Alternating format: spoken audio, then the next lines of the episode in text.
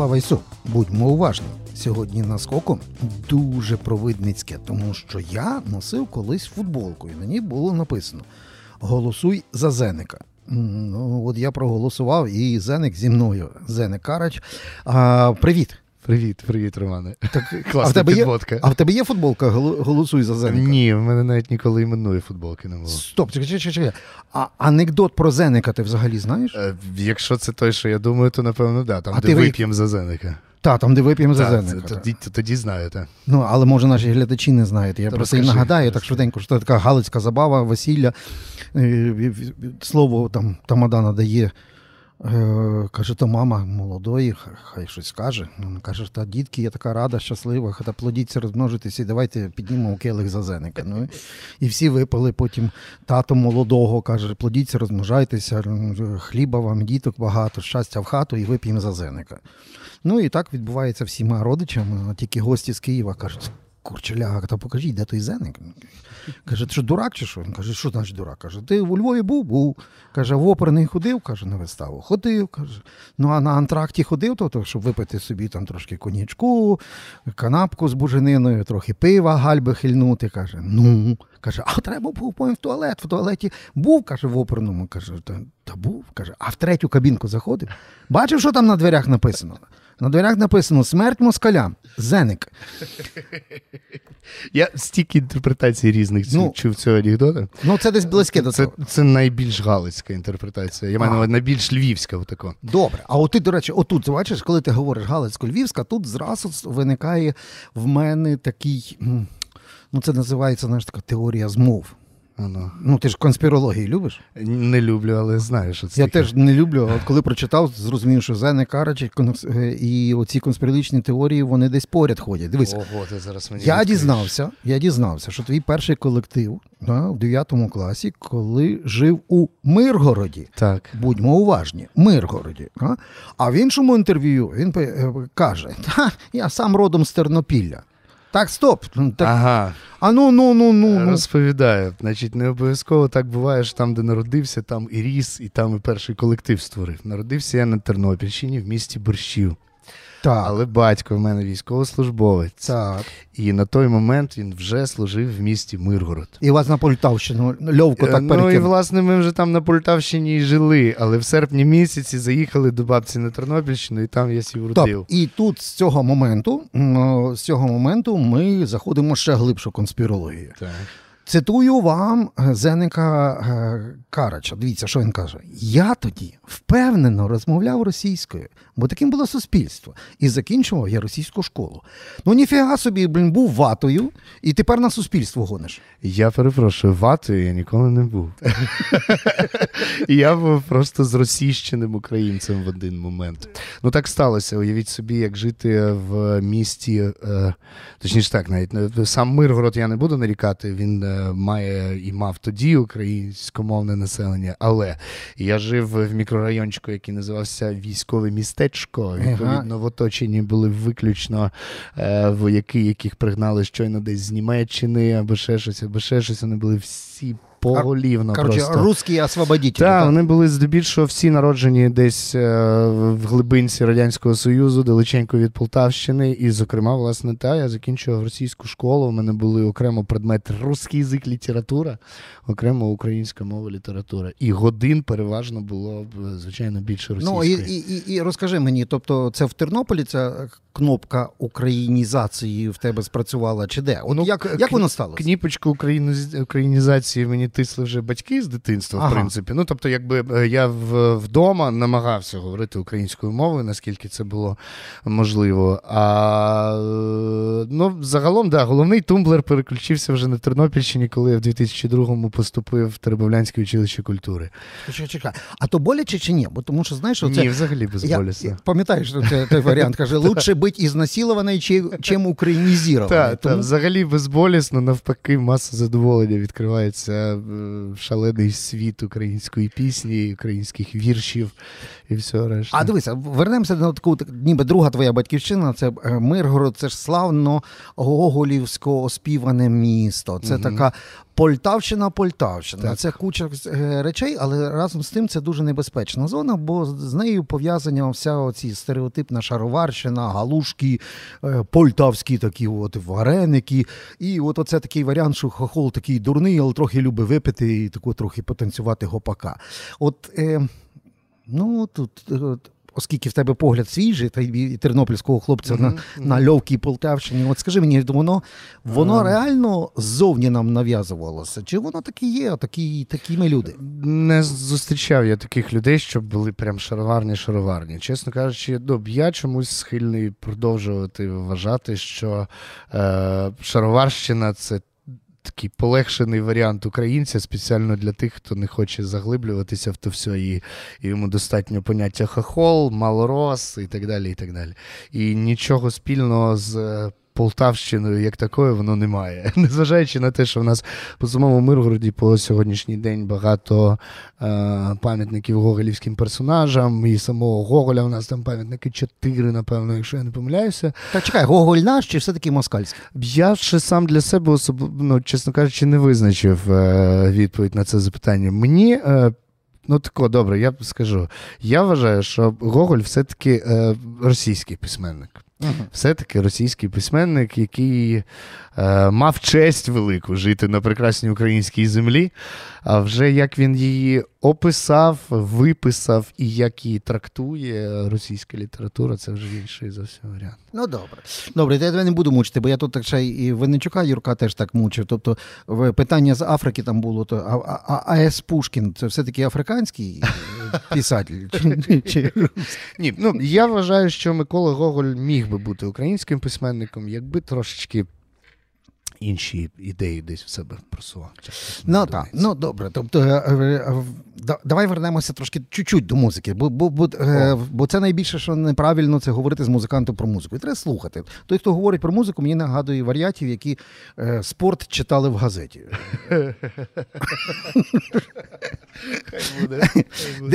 Ти мені скажи, я якось, для мене твої пісні сприймалися Зіновій Карач і Вшистко. Отак от просто воно так гарно працювало.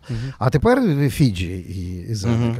Що з Вшистко? Що ти їх всіх розігнав? Вони тебе вигнали? Ні, нікого я не розганяв. Як ви можете бачити, вони існують по сьогоднішній день, роблять якісь концерти, грають, беруть собі інших вокалістів.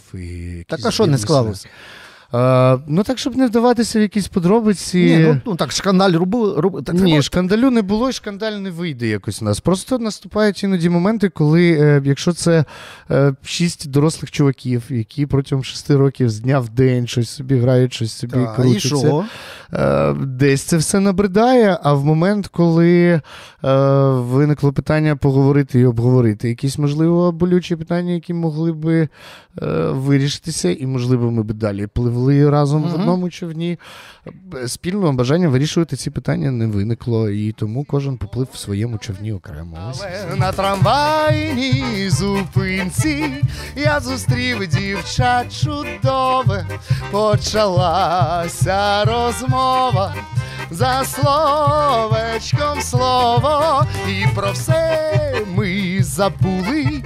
Іде трамвай за трамваєм, так чого ж оце ми з нею стоїмо і чекаємо. От в мене до тебе питання, чому в нас люди займаються музикою, є публічними і так хірово роблять скандали? Ну, на Заході як скандал, так скандал, то вся бульварна преса, розумієш, ну навіть, як то кажуть, в телевізійні серйозні новини десь залазить. Ну, от вміють робити, розумієш, скандал. А в нас, яка би там селеба не була, завжди то не скандал. Ні, чекай, давай згадаємо журі Євробачення, от Ірина Федишин, Андрій Яцьків, Андрія Капраля. Ну, скандаль був. Ну, такий скандальчик, слабенький, знаєш, там, типу, сказали, не то натиснули, не туди зараз. Давай ще щось згадаємо. Ні, ну такі ж нормально. Точно так і не задаш. От бачиш, розумієш, от не вміють, розумієш, я вже не говорю про такий варіант, як, якщо вже ви там гіп-гоп і реп, де ця стрілянина, де ці залізні ланцюги відстріляні? Ну так, це тільки так, один трек написав хтось про того, все і постріляли. Не знаю, може ми добріші люди просто всі, може нам шкандаль це більш закрита тусовка, всі хочуть поскандалити десь всередині, а назовні виносити. А може ми не вміємо просто хайпити, робити оцю всю фігню. У нас, якщо пробують скандал, то крінжуха виходить така, знаєш, що соромно. А от як дивишся, як роблять майстри всяких тих соцмереж, від тіктоків і до всього іншого, кайфово ж роблять. Чекай, давай розглянемо, який скандал ти вважаєш кайфовим? От який тобі понравився? Ні, ну розумієш, та будь-який, якийсь старих візьму, знаєш, там, типу, наш пацан з оболоні київської, Євген Гуць, да відбив, як то кажуть, Мадонну у самого Гая Річі. Вчіться, пацани! Now I fuck her, not you. Зміж, Річі. І це ж круто. Так, це скандал, я згідний. Можливо, ми не вміємо, дійсно. Може, ми ще не вміємо так хайпувати, щоб нормально скандалити. Може, просто нафіга нам скандали? Може, нам і не треба скандалити вміти? Може, нам треба навчитися просто жити добре і файно робити свою роботу? Ну, добре, ти файно робиш свою роботу, ти щойно от музикував, я дивився, слухав. Ну, кайф, кажу, але при цьому ти ж заручник того всього. Ти робиш ти всі дурнюхи всякі в TikTok, там викладаєш якісь шорти, ведеш там. Ні, я, до речі, в цьому плані абсолютно вже старовір такий. Бородатий дядько і не лайкозалежний? Ні, взагалі, щось мене відпало якось. Це в один прекрасний момент. Не знаю, я навіть тіктока не маю, я навіть не зареєстрований. Ти не лайкозалежний? Ні. Значить, не будеш президентом, добре. А це вже скандал чи ні? Ні, це просто спостереження. Окей. Ні, справді не лайкозалежний. Колись був такий період, зараз... Не знаю, десь, напевно, від початку карантину в мене спало це все діло, і так я тепер рівносенько собі живу. Для цього в мене є тепер молода свіжа кров Fiji Band, вони тепер відповідають за це. А вони там всякі селфіки знімають? Так. Ну вони всі хлопців за 20 тільки, вони якраз гарячі в цьому плані. Ага.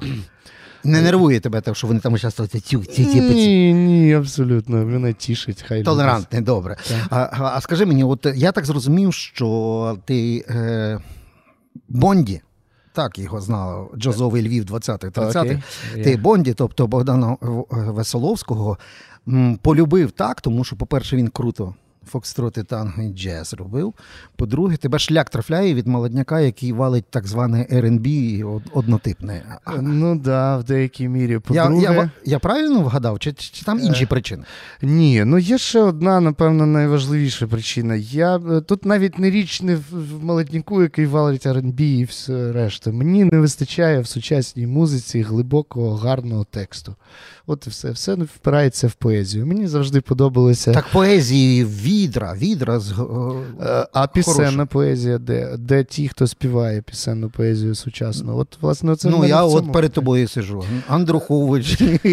Ну, це ж не R&B молодіжне. Я якраз до цього, що річ не в самому R&B, і не в самій молоді, і не в репчику, і не Шевченку. Хоча ще серед українських реп-виконавців можна знайти і хороших поетів, якщо взяти... І навіть я двох дівчаток люблю з українського R&B. А ну, давай я вгадаю. Це одну звати А Льона, а другу Джері. Ні одна, ні друга. Не вгадав. Сідай два. Сідай два, щоденник на стіл, батьки. А хто це? Ні, ну я це так отрую, що це R&B, але я скажу так.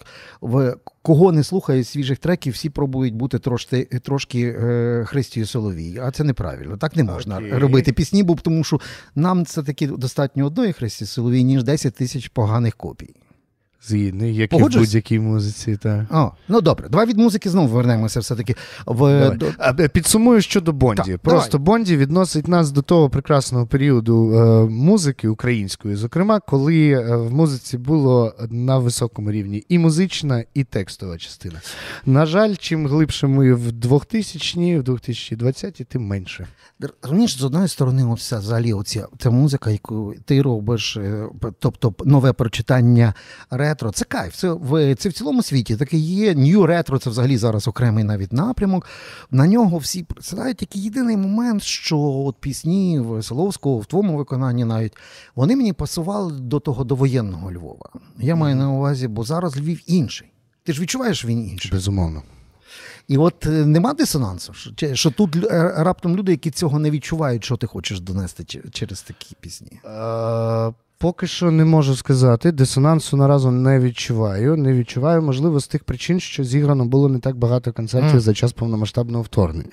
Тому, напевно, так. Якщо говорити про той концерт, який нас... напевно, за час повномасштабного це був єдиний великий сольний. Це був от в червні місяці на даху Фест Репабліка. І там зібралися, мені здалося, якраз ті люди, які чекали, які вже за оцей рік повномасштабного дуже втомилися від того, що є, і їм це було до смаку. Я чому, власне, про це запитую? Тому що я коли слухаю всі ці, а їх є мільйони різних виконань, наприклад, того ж самого Веселовського, я розумію, що не відірвано це був простір європейський. От Галичина і Україна, та, яка була в другій Речі Посполитій, от вон, реально один простір, розумієш? Відень, Прага, Краків, Львів, це все було однаково у всьому. В людях, в поведінці, в архітектурі, в суспільних стосунках. Все було по-європейськи. В одязі, в зачісках, в напоях. Так от тепер скажи мені, от, я зараз чую, всі говорять про євроінтеграцію, розумієш, не можу зрозуміти. Мені так здається, що українська євроінтеграція починається на якихось там заїздах, закупах з Європи і закінчується євроремонтом в хаті. Ніфіга, ніхто ніколи не цікавиться, а що там в Віденській опері, а яка музика зараз в Парижі, а які цікаві події відбуваються там, не знаю, в Словаччині, там в Братиславі, що цікавого, а які...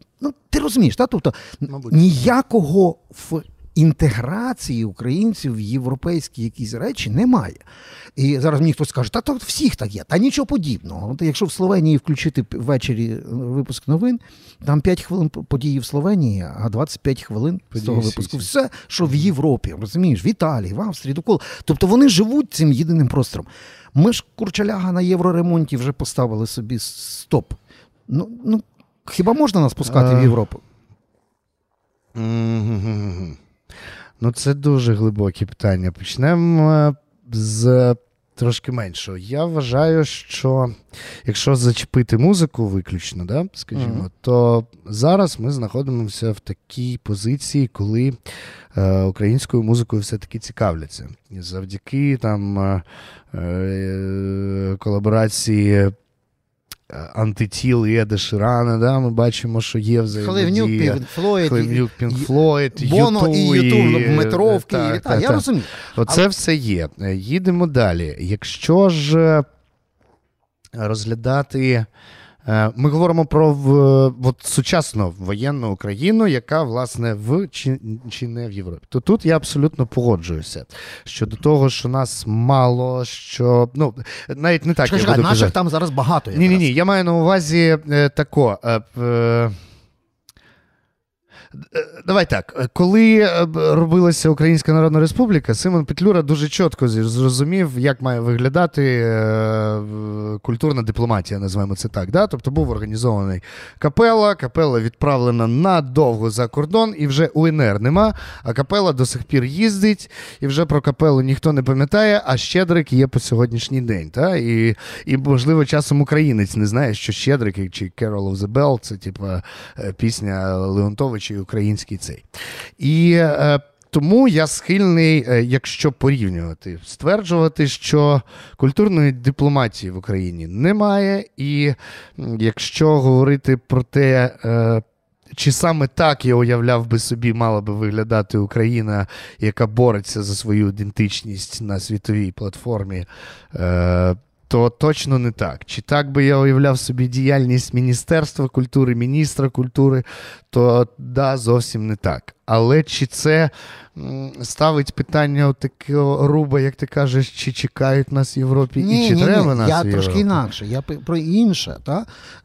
Я колись дивився, якою шокованою була стара Європа, там, від Парижу, і в Словенії, і в Хорватії. Я бачив це і спілкувався з людьми, в них був шок, коли вони стикалися просто з громадянами Румунії, які для них тепер стали єдиною сім'єю європейською. В них був культурний і інший шок. І в цьому випадку, уяви собі, от все, закінчилась війна, пиво на Червоній площі по 32 гривни за пляшку. Та, от. І з цього моменту починається ця реальна євроінтеграція. Ми знову відкривається кордон і так далі. Чи готові ми до реальної євроінтеграції? Не тільки культурно, а от ментально, суспільно. Я от про це. Я не про Європу, чи вона готова на нас. Чи ми готові до Європи? Хочеться вірити, що да.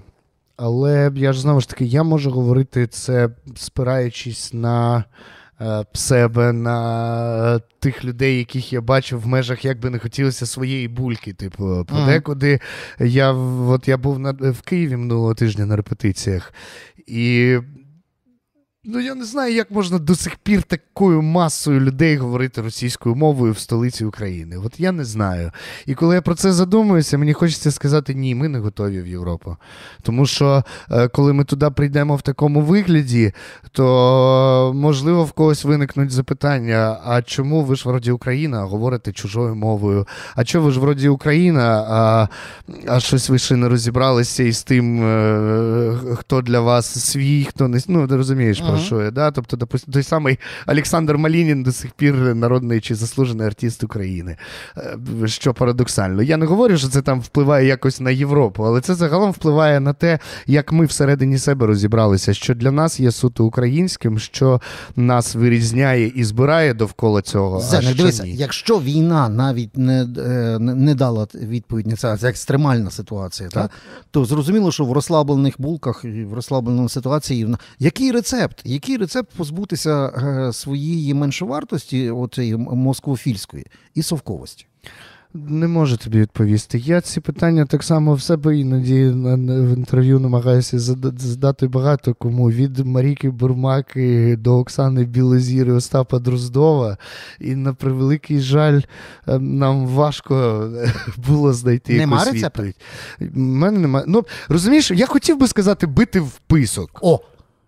От для мене українізація – єдиний вихід отака. Чим далі я дивлюсь на те, як людям плювати на все те, що робиться, чим далі я бачу, що ані загиблі, ані постраждалі ніяк не впливають на бачення деяких людей себе там в українському просторі, українськомовному, то єдиний вихід я бачу – бити писок, все. Ну от я тепер, бачиш, що почали, тим і закінчили. Я, що не даремно маю футболку «Голосуй за Зеника», так? Тому що... Я вже трошки ближче до президентської посади. Тому що добро має бути з кулаками, і от наша розмова завершилась тим, що Зеник, Карач, як, напевно, і молода група Фіджі, вони всі послідовники науково-філософської школи Леся Подерів'янського. Я не вірю в силу слова, а вірю в силу Звіздюліни. От на цій міцній ноті нам треба прощатися, а Зеник, вам гарних виступів. Дякую. І до зустрічі. Це було «Наскоком». Тримайтесь.